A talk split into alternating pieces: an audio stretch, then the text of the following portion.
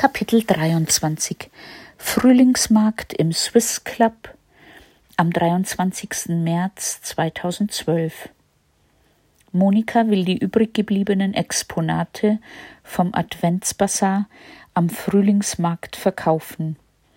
Und so trifft sich ein Teil der Basteldamen, auch Tina und Dennis sind dabei, auf dem Gelände des Swiss Club, eine alte Villa in einem idyllischen Garten zum Swiss Club. Der Swiss Club im Stadtteil Imbaba hat eine lange und interessante Historie bis zurück ins 19. Jahrhundert. Ich habe darüber in der Papyrus-Zeitschrift gelesen. Leider kann ich den Artikel dazu nicht mehr finden, aber aus meiner Erinnerung hier die Geschichte. Bitte ohne Gewehr. Ende des 19. Jahrhunderts trafen sich Exil-Schweizer und auch ein paar Deutsche zu regelmäßigen Männerabenden. Bei Alkohol und Zigarren und Kartenspiel wurde diskutiert und gelacht bis spät in die Nacht und einer dementsprechenden Lautstärke. Die Anwohner beschwerten sich über die Spätheimkehrer, und so gab es von der Stadtverwaltung eine und dann weitere Abmahnungen und schließlich den Rausschmiss. Die Schweizer sahen sich gezwungen, ein neues Domizil für ihre gesellige Runde zu suchen. Einer von ihnen, Henry Meyer, hatte eine Villa in Imbaba, damals weit außerhalb der Stadt Kairo und ohne jegliche Nachbarn. Sein Vermögen erwirtschaftete er mit Müllsammeln in Kairo. Er lud seine Freunde, unter anderem auch König Farouk, zu sich in die Villa Pax ein, und dort konnten sie feiern und so laut sein und so spät heimgehen, wie sie wollten. Da er unverheiratet war, vermachte er die Villa seinen Freunden ausschließlich zum Zweck des geselligen Zusammenseins. Daraus entstand der Swiss Club, eine große alte Villa mit viel Holz und einem Restaurant ganz in der Nähe des Midan KitKat. Dieser Platz heißt so, weil dort ein berühmt berüchtigter Nachtclub mit diesem Namen stand.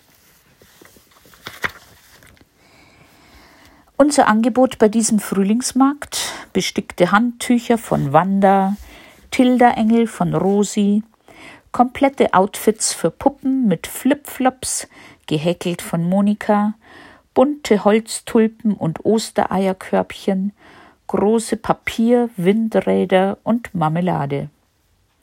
Ich stifte drei Schlangen, die wir dekorativ um die Stangen unseres Sonnensegels wickeln, und von mir genähte Kinderschürzen.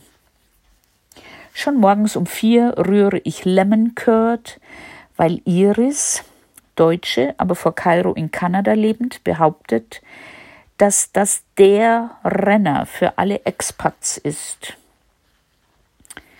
aber ach, aber auch das kauft niemand. Leider ist alle Mühe vergeblich. Auch das Hinweisschild auf unser soziales Engagement interessiert hier niemand. Nicht mal die Standgebühren von 300 ägyptischen Pfund haben wir eingenommen. Egal. Es war trotzdem ein schöner Tag mit Familie und Freunden.